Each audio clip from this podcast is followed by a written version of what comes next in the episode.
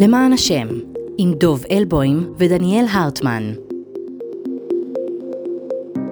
שלום לכם מאזינות ומאזינים יקרים ויקרות, אתם איתנו כאן בפודקאסט שלנו הקבוע השבועי למען השם מבית אה, מכון שלום הרטמן בירושלים, איתי ביחד כרגיל הרב דוקטור דניאל הרטמן, שלום דניאל. שלום דוב. שלום גם לכם, וימים טובים אנחנו מקווים שיהיו לכולנו. בינתיים אנחנו נמצאים בזמן אה, של מלחמה, ולא רק בזמן של מלחמה, אלא גם לקראת חודש הרמדאן. אני מקווה שיבוא עלינו לטובה ועל כל אה, אחינו המוסלמים כמובן. ואנחנו באווירה של אה, איזשהו חשש מהתפוצצות גדולה כתוצאה מהגבלות שיש בממשלה שחושבים להטיל על אה, מתפללים מוסלמים בהר הבית בחודש הרמדאן, מה שכמובן מייצר תסיסה וחשש גדול במערכת הביטחונית להתפרצות של אלימות, גם בקרב uh, תושבי השטחים, המוסלמים שחיים בשטחים, וגם כמובן המוסלמים, אזרחי ישראל שחיים במדינת ישראל, בשטח מדינת ישראל. ואתה יודע, מבחינתי אפשר לדבר על השאלות האלה כהנה וכהנה, אבל אחד הדברים שאנחנו לא מדברים עליהם זה על היחסים, היחסים העמוקים, הארוכים, המסובכים לפעמים, בין שתי המסורות הגדולות, המסורת היהודית והמסורת המוסלמית, ומה בכלל אנחנו יודעים על הרמדאן? מה, כאילו... הרמדאן תמיד נשמע לישראל כמו איזה פצצה. איך אתה מתייחס לחודש הזה בכלל ולמצב שלנו? אתה כל כך צודק, טוב. אתה יודע, אני לא שותף, לא יודע, אולי אתה שותף, אני לא שותף לשיקולים הביטחוניים בדיוק באיזה גיל צריך לעלות להר הבית, כן. מה צריכים להיות המגבלות. אני, זה מעבר ל... my pay grade. זה לא המקצוע שלך. זה לא המקצוע שלי, ואני לא רוצה, אני רק יודע שכשאנחנו כישראלים חושבים על רמדאן, אנחנו חושבים, כמו שאתה אמרת, על פצצה. חושבים על בעיה. מגנומטרים, ישר דברים מפחידים. בדיוק, איך, מה יקרה לנו? אבל הריבונות, ואתה, אני קורא לך אדון מגילת העצמאות. זה כבוד גדול, תודה. תשמע, אתה לוקח על עצמך את המשימה ללמד את מדינת ישראל את המגילה שעליו אנחנו אמרנו, אנחנו מכוננים את המדינה, ושהוא יהיו בסיס לחשיבה. עכשיו, מה מגילת העצמאות בעצם אומרת? היא אומרת לנו כריבונים, אתה צריך להתחיל להפעיל איזשהו אינסטינקט אחר. כולנו גדלנו במסורת היהודית, כשאתה חושב על אסלאם, או אתה חושב על נצרות, במיוחד בראייה תנכית. הדתות האחרות הן תמיד בעיה. אנחנו עם קטן, והיהודים, לפי התנ"ך, לא רצו להיות יהודים. הדתות האחרות תמיד משכו אותנו. משכו אותנו. הן היו יותר גדולות, יותר מפוארות, יותר סקסיות, בכל המובנים. בכל המובנים. אנחנו עם נבחר ועם סגולה, אבל כנראה הדת שלנו הייתה קצת פחות מושכת, ועבודה זרה תמיד משכה, ופחדנו מנצרות, ופחדנו מהכל, ולכן, או שאתה צריך מלחמת מצווה כנגד עבודה זרה, להכחיד אותם, או אתה צריך מנגנון הלכתי שלם. לא לאכול מיינם ולחמם. ו... לשים חומה.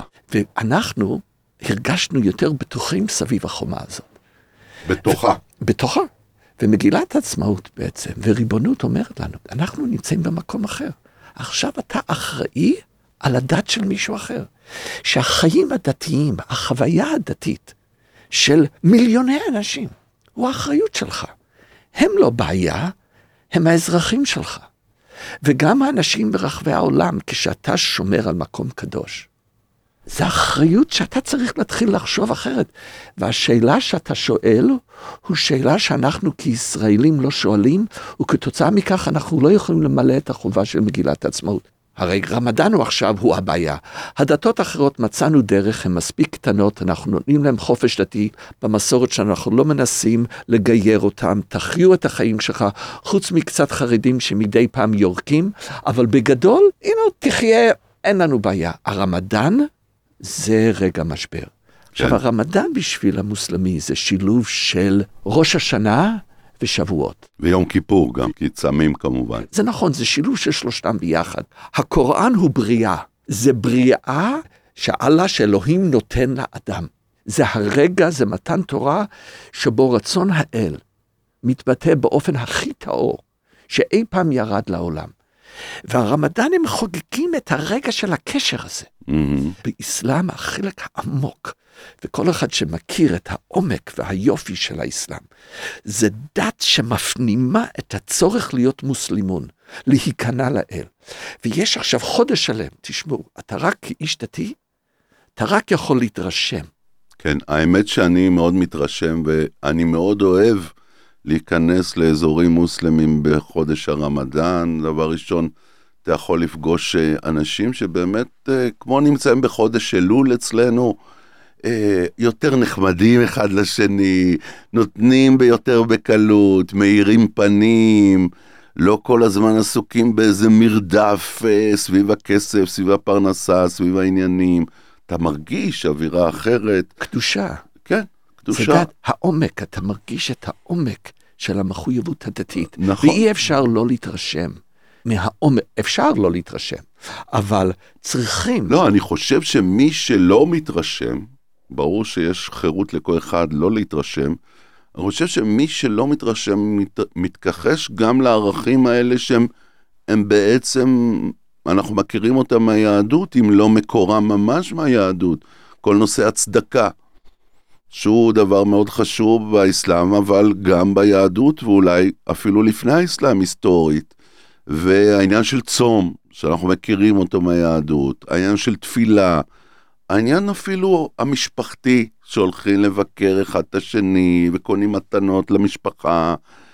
אנחנו מכירים את זה, אז איך אפשר להתכחש לזה? כשאתה מתכחש לרמדאן ולערכים של חודש הרמדאן, אתה בעצם מתכחש גם לערכים מאוד מאוד יסודיים שלך או שלך כיהודי. ואני רוצה אנחנו... לשאול אותך, אתה בכלל, אני לא ידעתי את זה עליך, דניאל, הפתעת אותי אתמול, שסיפרת לי שאתה כמעט הלכת לכתוב דוקטורט באסלאם בכלל, אז לא זה כמעט, ממש הפתעת אותי. כן, אני גמרתי את כל הקורסים באוניברסיטת קולומביה לדוקטורט באסלאם וביהדות. רק יש לי בעיית ראייה מאוד רצינית ולא יכולתי לקרוא יותר את האותיות. וואלה. לא יכולתי להבחין משום שזה זה שש שבע אותיות וזה הבדל זה נקודות ולא יכולתי לראות. וואו. ואותיות מרובעות. יותר אני, קל, הן נפרדות. הן נפרדות ואפשר. Mm. אז אמרתי זה. כולו מנהלה, אין מה להגיד. זה בטח מאלוהים, רצו שתגיע, תהיה מכון ארטמן וכל הסיפור, ובסוף אנחנו נעשה פודקאסט. ומה שאתה אמרת, אתה יודע, אני מאוד מאוד התאהבתי באופן עמוק, בעומק ובתואר האמוני שיש באסלאם. זה יש משהו של דת שאלוהים באמת mm. נמצא במרכז. אתה יודע, זה, זה הרמב"ם בעצם אה, ניסח לנו את המגמה הזו ביהדות, באיגרת תשמד, אה, וגם בהלכה, אתה יודע, אני גדלתי... בהלכות יסודי התורה, נכון. משנה תורה מתחיל עם זה. נכון, וגם אני גדלתי בעולם החרדי, תמיד אה, לימדו אותי שלכנסייה אסור להיכנס. למה אסור להיכנס לכנסייה? כי זה עבודה זרה. לעומת זאת, מסגד מותר להיכנס, כי זה לא עבודה זרה, כי הם מאמינים בייחוד, וכבר פסק הרמב"ם, וכן הלאה וכן הלאה, ואין להם אה, דמויות איקונין בתוך המסגד, אין להם צלבים. אז באמת, כמו שהרמב"ם אמר, ש... יהודי למשל שמתאסלם, איננו נחשב כמי שהמיר את דתו לעבודה זרה, וזה מרתק. אחד הקטסטרופות שלנו, בכל המלחמה שלנו כאן, הוא שהיהדות ואסלאם, הקרבה ביניהם, ההגבלות ביניהם, האינסטינקטים, אמנם אנחנו מבחינה מוסלמית, אנחנו כופרים יותר. כי לא מאמינים בנביאותו של אה, מוחמד. לא, זה, זה טכנית נכון. אבל אנחנו לא מוסלימון. מוסלימון זה, המשמעות של מוסלימון זה להיכנע. אנחנו לא נכנעים לפני. אולי קצת החרדים קצת. כן. אתה יודע, אחד הדברים שמרתקים אותי זה הקוריאוגרפיה של תפילה. כן. איך דתיים מתפללים. כן. ואתה מסתכל על זה, איך מוסלמים מתפללים, כולנו יודעים, קוראים, יש המון קריאות והראש אה, על הקרקע. הנוצרים באמצע, הם קוראים אבל לא משתחווים. היהודים, תפילת שמונה עשרה, אתה חייב להתפלל אותה בעמידה. פנים אל פנים מול האל. עכשיו, אני לא אומר את זה ביוהרה, חס וחלילה. זה דתות שונות, זה כיוונים שונים, וכל אחד מהם יש לו את הלגיטימציה ואת היופי שלו אפילו. אבל היהודים לא יודעים להיכנע. והמוסלמים אומרים את זה על היהודים, ולמעשה הקוראן נוזף בבני ישראל, אה, סורת אל-בקרה למשל. בני ישראל היו מרדנים, תמיד הם לא קיימו את הברית שאלוהים קראת איתם, הם תמיד מתחכמים. הם הבינו שעם ישראל קודם לאלוהים.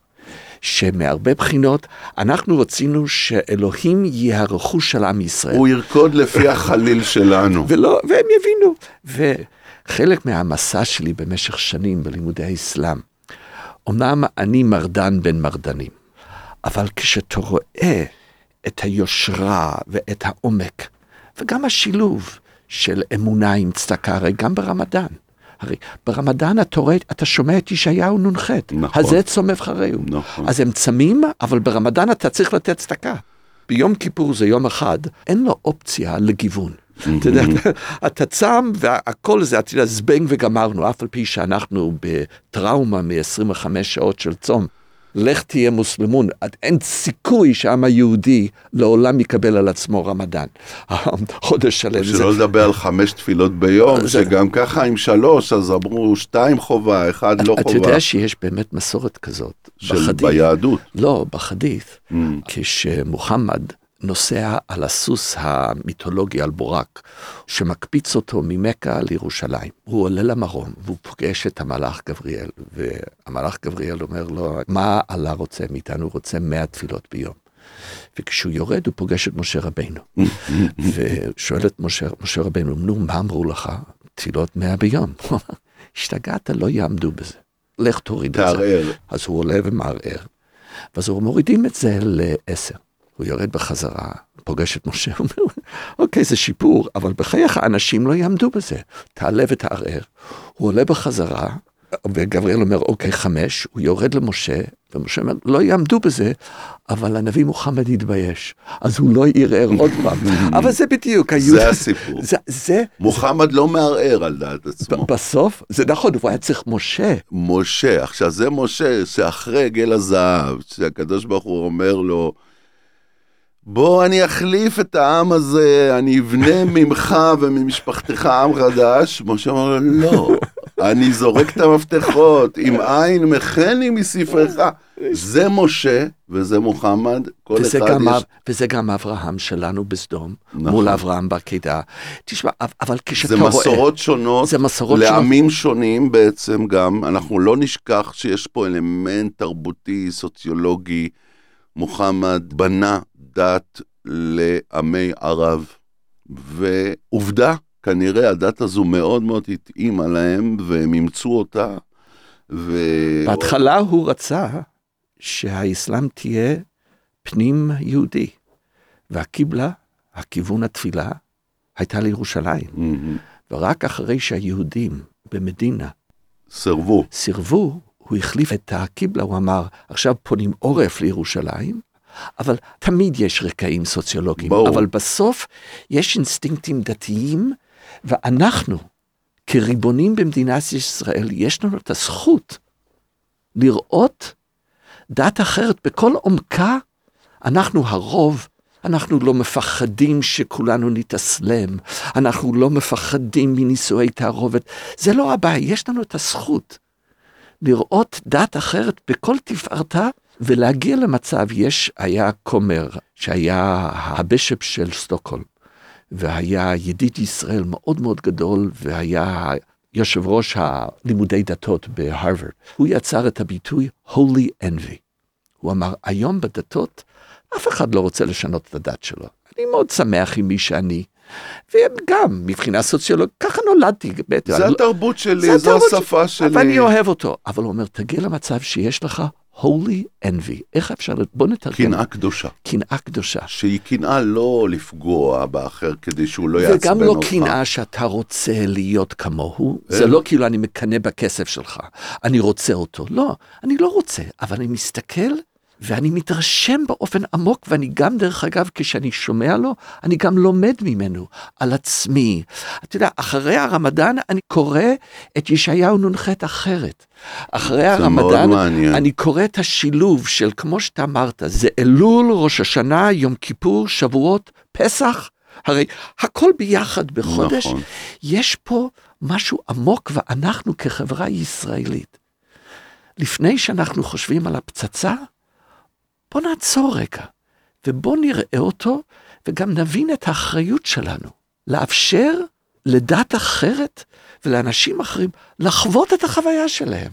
מה שאנחנו שאפנו כל החיים שלנו, לחירות דתית, ליכולת להיות עם חופשי בארצנו שבלי כל ההתקפות, ואני לא צריך, אני לא, לא צריך להתבייש. יש ביהדותי. ב... נכון. והנה יש לנו פה שני מיליון אזרחים, ולא רק שני מיליון אזרחים. יש חמישה מיליון פלסטינים שהם לא אזרחים, ומוסלמים ברחבי העולם שבשבילם ירושלים הוא אחד משלושת המקומות הקדושים ביותר, ויש לו באמת ייחוד מאוד עמוק. כן. אז אנחנו גם לא, זה לא נכון, היא רק שלנו, עזבו. רמדאן נותן לנו הזדמנות לחיות ליד דת שיש לו מיליארד וחצי מאמינים. והיא דת מאוד, שמאוד קל לנו להתחבר כן. אליה. הרמב"ם לא, הבין, הרמב"ם העריך אותו. זה לא הנצרות, זה לא עם ההיסטוריה של אינקוויזיציה. הרמב"ם כל כך כיבד את האסלאם. אני זוכר שפרופסור בן ששון, מנחם בזמנו אמר לי, באופן פומבי, שלדעתו הייתה אפילו לרמב"ם תקופה שהוא התאסלם. זה, אה, זה נתון בוויכוח, אני יודע, לפחות יש מאן דאמר כזה. כן, אנשים אוהבים, אף אחד, הרי מה זה משנה, אבל זה חלק מהדרך גם, מי שמצטט את זה בעיקר זה אלו שמרגישים שהרמב"ם הוא כופר מדי, אז כשאתה פתוח לעולם הרחב, תראה מה קורה לך. אוי ויי. אוי ויי. תשמור על הפחד. לא, לא, אני לא אומר את זה ב... אני ברור. בלעג או... שאני לא חושב שהוא התאסלם, אבל זה, הוא, הוא, זה היה אפשרי מהבחינה הזאת שהוא כיבד באופן כל כך עמוק, עמוק מאוד עמוק את החוסר הגשמה שלהם, את היכולת שלהם לשלב את הפילוסופיה האפלטונית בתוך המערכת. מה שאתה אמרת קודם, הטוהר, הטוהר האמונה. תשמע, זה דת מאוד כל כך רצינית, רק כן. אצלנו תשמע, זה מחובר לפחד ולקונפליקט ולטרור, ויטבח על יהוד ואללהו אכבר. אז זהו, תראה, אנחנו ניגשים פה רגע לשלב חדש בשיחה שלנו, כי אנחנו נמצאים במצב אחר מהרמב"ם, כמובן. זה לא רק שהיום אנחנו כמדינה יהודית ריבונית, אנחנו אחראים על רווחתם ו- וחופש הדתי של כל כך הרבה מוסלמים, אנחנו גם כן כבר נושאי צלקות עם האסלאם. למה? כי אין מה לעשות, בעשרות השנים האחרונות צמח אסלאם רדיקלי, שיעי בעיקרו, אבל לא רק, שבעצם הפך להיות אה, שונא יהודים, שונא ישראל, רוצה בהשמדת ישראל, וכמובן כל הקריאות האלה של הסכינאים או המחבלים למיניהם שפוגעים בנו וצועקים אללהו אכבר, שבעיני מוסלמים רבים שהם חברים שלי זה חילול השם נוראי, הם מזדעזעים מזה, אבל אין מה לעשות. כשהציבור שומע את זה, נהיה זהות בעצם. בין אה, אסלאם לפיגועים, נכון. כמו שאמרנו. וגם מהצד השני, מהצד של האסלאם, זאת אומרת, מהצד נגיד של הפלסטיני, שרואה את עצמו כנפגע, הוא רואה את החלקים הקיצוניים של אה, נוער הגבעות, למשל, שבשם אלוהי ישראל הולכים ופוגעים בו, מזיקים לו, יורים עליו. ונוצר מצב שלא בטובת אף אחד כמובן, שהסכסוך הפך להיות גם סכסוך דתי, וזה כואב לי עד העומק, כי אתה יודע, אחד הדברים שהכי מרגשים אותי, דניאל, זה שיוצא לי להיפגש עם חברים מוסלמים שלי, ומגיע שעת התפילה, והוא מתפלל על השטיח, ואני אומר, אוקיי, אני גם מתפלל איתו. אז אני לא מתפלל על שטיח, כי אני יהודי, אז אני לא קורע ומשתחווה. אבל אני עומד לידו ומתפלל את התפילה שלי, והוא מתפלל את התפילה שלו. חוויתי רגעים כל כך עמוקים של חסד ושל קדושה, דווקא מה, מהיכולת להתפלל ביחד. ופתאום זיהמו לנו את המקום הזה, וזה נהיה כאילו פוליטי.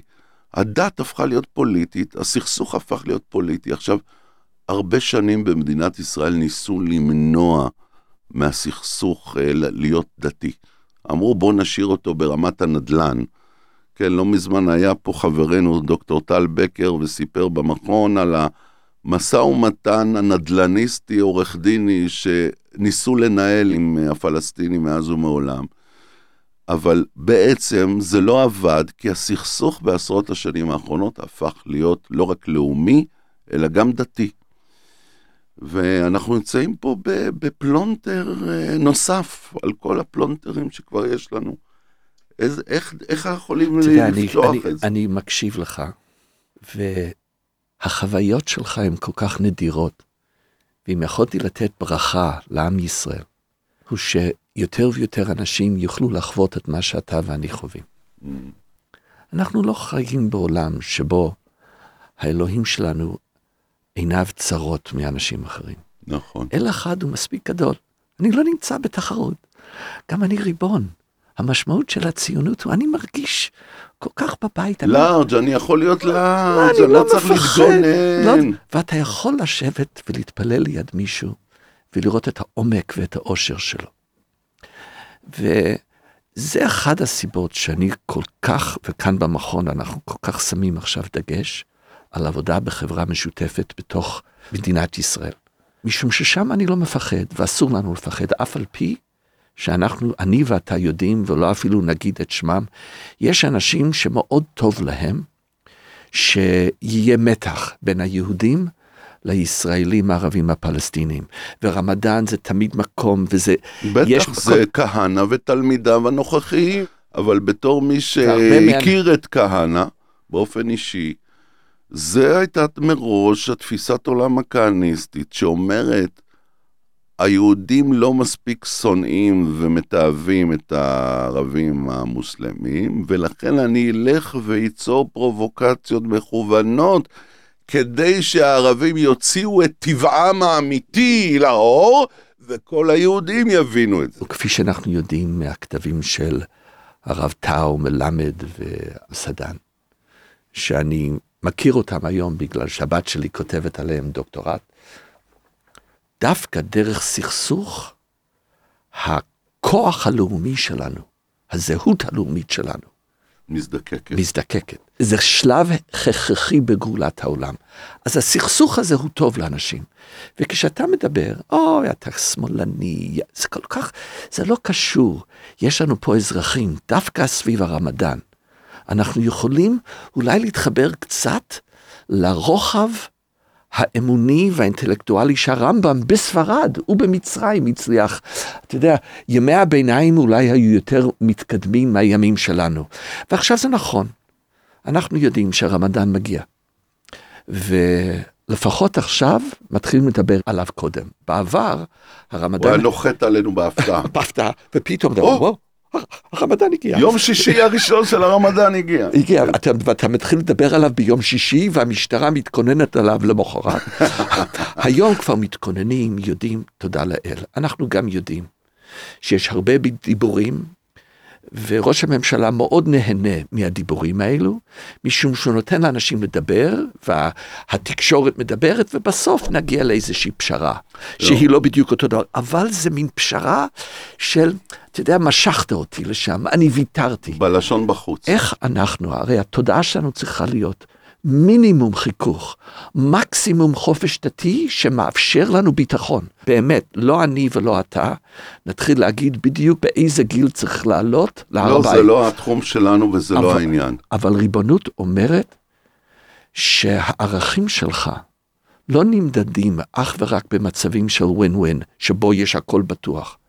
הערכים שלך נמדדים כשלא פשוט לך. כשאתה מסתכן במשהו. כשאתה מסתכן, ונכון, ורמדאן.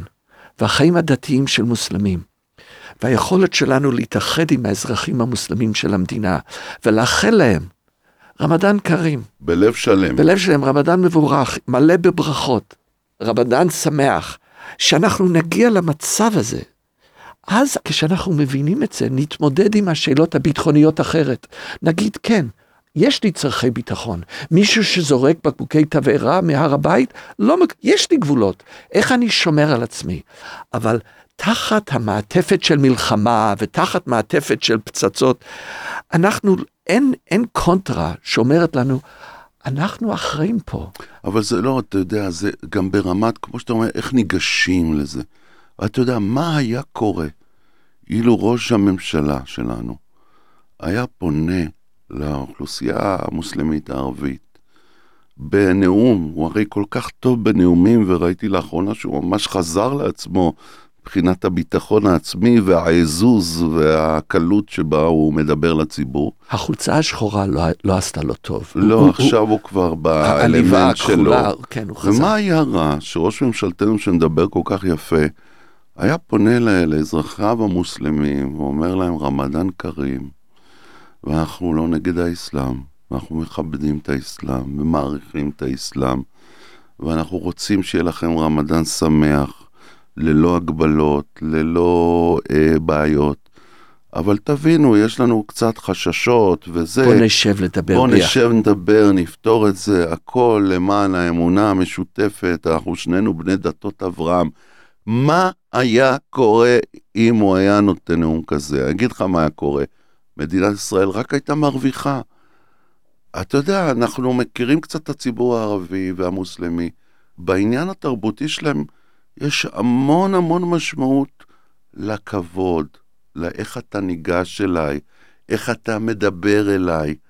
הם אזרחיך, כמו כל האזרחים. לא היו פה הפגנות בתוך כדי המלחמה, לא שרפו פה צמיגים, לא היו פה, היו פה מקרים מאוד מאוד קטנים ובודדים וזהירים של הסתה, שטופלו כמובן בכל חומר הדין. מה היה קורה אם היית אומר להם, אחיי, אזרחי ישראל המוסלמים, כל הכבוד לכם, אתם עוברים תקופה קשה, אתם עומדים בה בכבוד, שיהיה לכם רמדאן מבורך, אנחנו רוצים שיהיה לכם רמדאן מבורך, בואו נמצא את הדרך לעשות את זה יש, ביחד. יש סוד שאני אגלה לך, וגם למאזינים, אני לא יודע אם אתה יודע, לא נולדתי בארץ. כן. לפעמים אולי חלק מטעויות הדקדוק של... הצנזורה הרשתה לפרסם את זה. זה. אני נולדתי, אמנם סבי, זיכרונה לברכה, נולד בארץ. אתה ירושלמר מסבא. אני ירושלמי מ-1830, כן. פעם שנייה. עלייה ראשונה הייתה ב-1600, 1700, ואז חזרנו להונגריה. אבל לצערי נולדתי בצפון אמריקה. אתה יודע איך יהודי בצפון אמריקה לא מוסלמי שכבוד חשוב לו. אתה יודע מה זה להיות יהודי ואני פה שתיים וחצי אחוז מארצות הברית. כשהנשיא של ארצות הברית מברך אותי בראש השנה ועוד פעם ביום כיפור. ובחנוכה. הוא בא להדליק נרות, הוא, הוא לא רק מנבא. הוא עושה מסיבה בבית הלבן, פורים שמח, פסח שמח, יש סדר. פסח בבית הלבן. בבית הלבן, בטח. יום העצמאות. אני שתיים וחצי אחוז, ו... והם אומרים באמת, אתה פה, אתה בבית, זה 20 אחוז, יש לנו 20, 18 אחוז שהם מוסלמים. 120 אחוז, יש נוצרים. ברסמי, ולא לדבר על תושבי השטחים. או, אז אני ואתה, אנחנו לא ראשי ממשלה. בוא נעשה את זה אנחנו. רמדאן כרים לכל אזרחי מדינת ישראל ולכל השותפים וה... והמוסלמים ש... שאני מקווה שחיים תחת הריבונות שלנו, ושאנחנו זוכים להיות שליח שיאפשר להם, אני מקווה, לחגוג את דתם ואת החגים שלהם באופן הכי שלם, ושבאמת יגיעו לרמדאן מלא בברכות ומלא בשמחה. אמן, גם אני משתתף ומצטרף לברכות שלך, רמדאן מובארק, רמדאן מבורך, שיהיה לכל אחיי ואחיותיי המוסלמים והמוסלמיות, אה, חברים וגם אנשים שאני לא מכיר. אני באופן אישי מתרגש מחודש הרמדאן, מעריך אותו, מכבד אותו. והלוואי שגם היהודים ידעו לקחת את המתנות ולקבל אותם מחודש הרמדאן, שיהיה לכולנו גם כמובן רמדאן של שלום, אמן. איכשהו. אינשאללה. אינשאללה, תודה לכם אה, מאזינות ומאזינים אה, יקרים. בואו אה, נברך כולנו ביחד את אחינו המוסלמים ברמדאן מבורך, וגם לנו שנשמע בשורות טובות. אמן. תודה רבה. אמן.